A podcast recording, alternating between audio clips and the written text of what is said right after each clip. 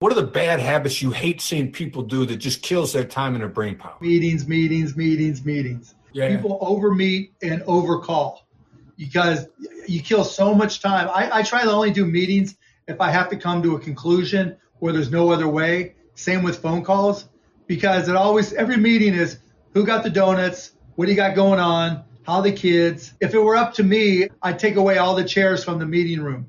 It's amazing how, how quickly meetings get over with if no one has a chair or someplace to sit. I'm just not a fan of meetings. I really tend to push things towards email because I can respond to those in the middle of the night or I can respond to those on my schedule as opposed to have to arrange everything around all the meetings I'd otherwise have. So I'm not a big fan of meetings at all.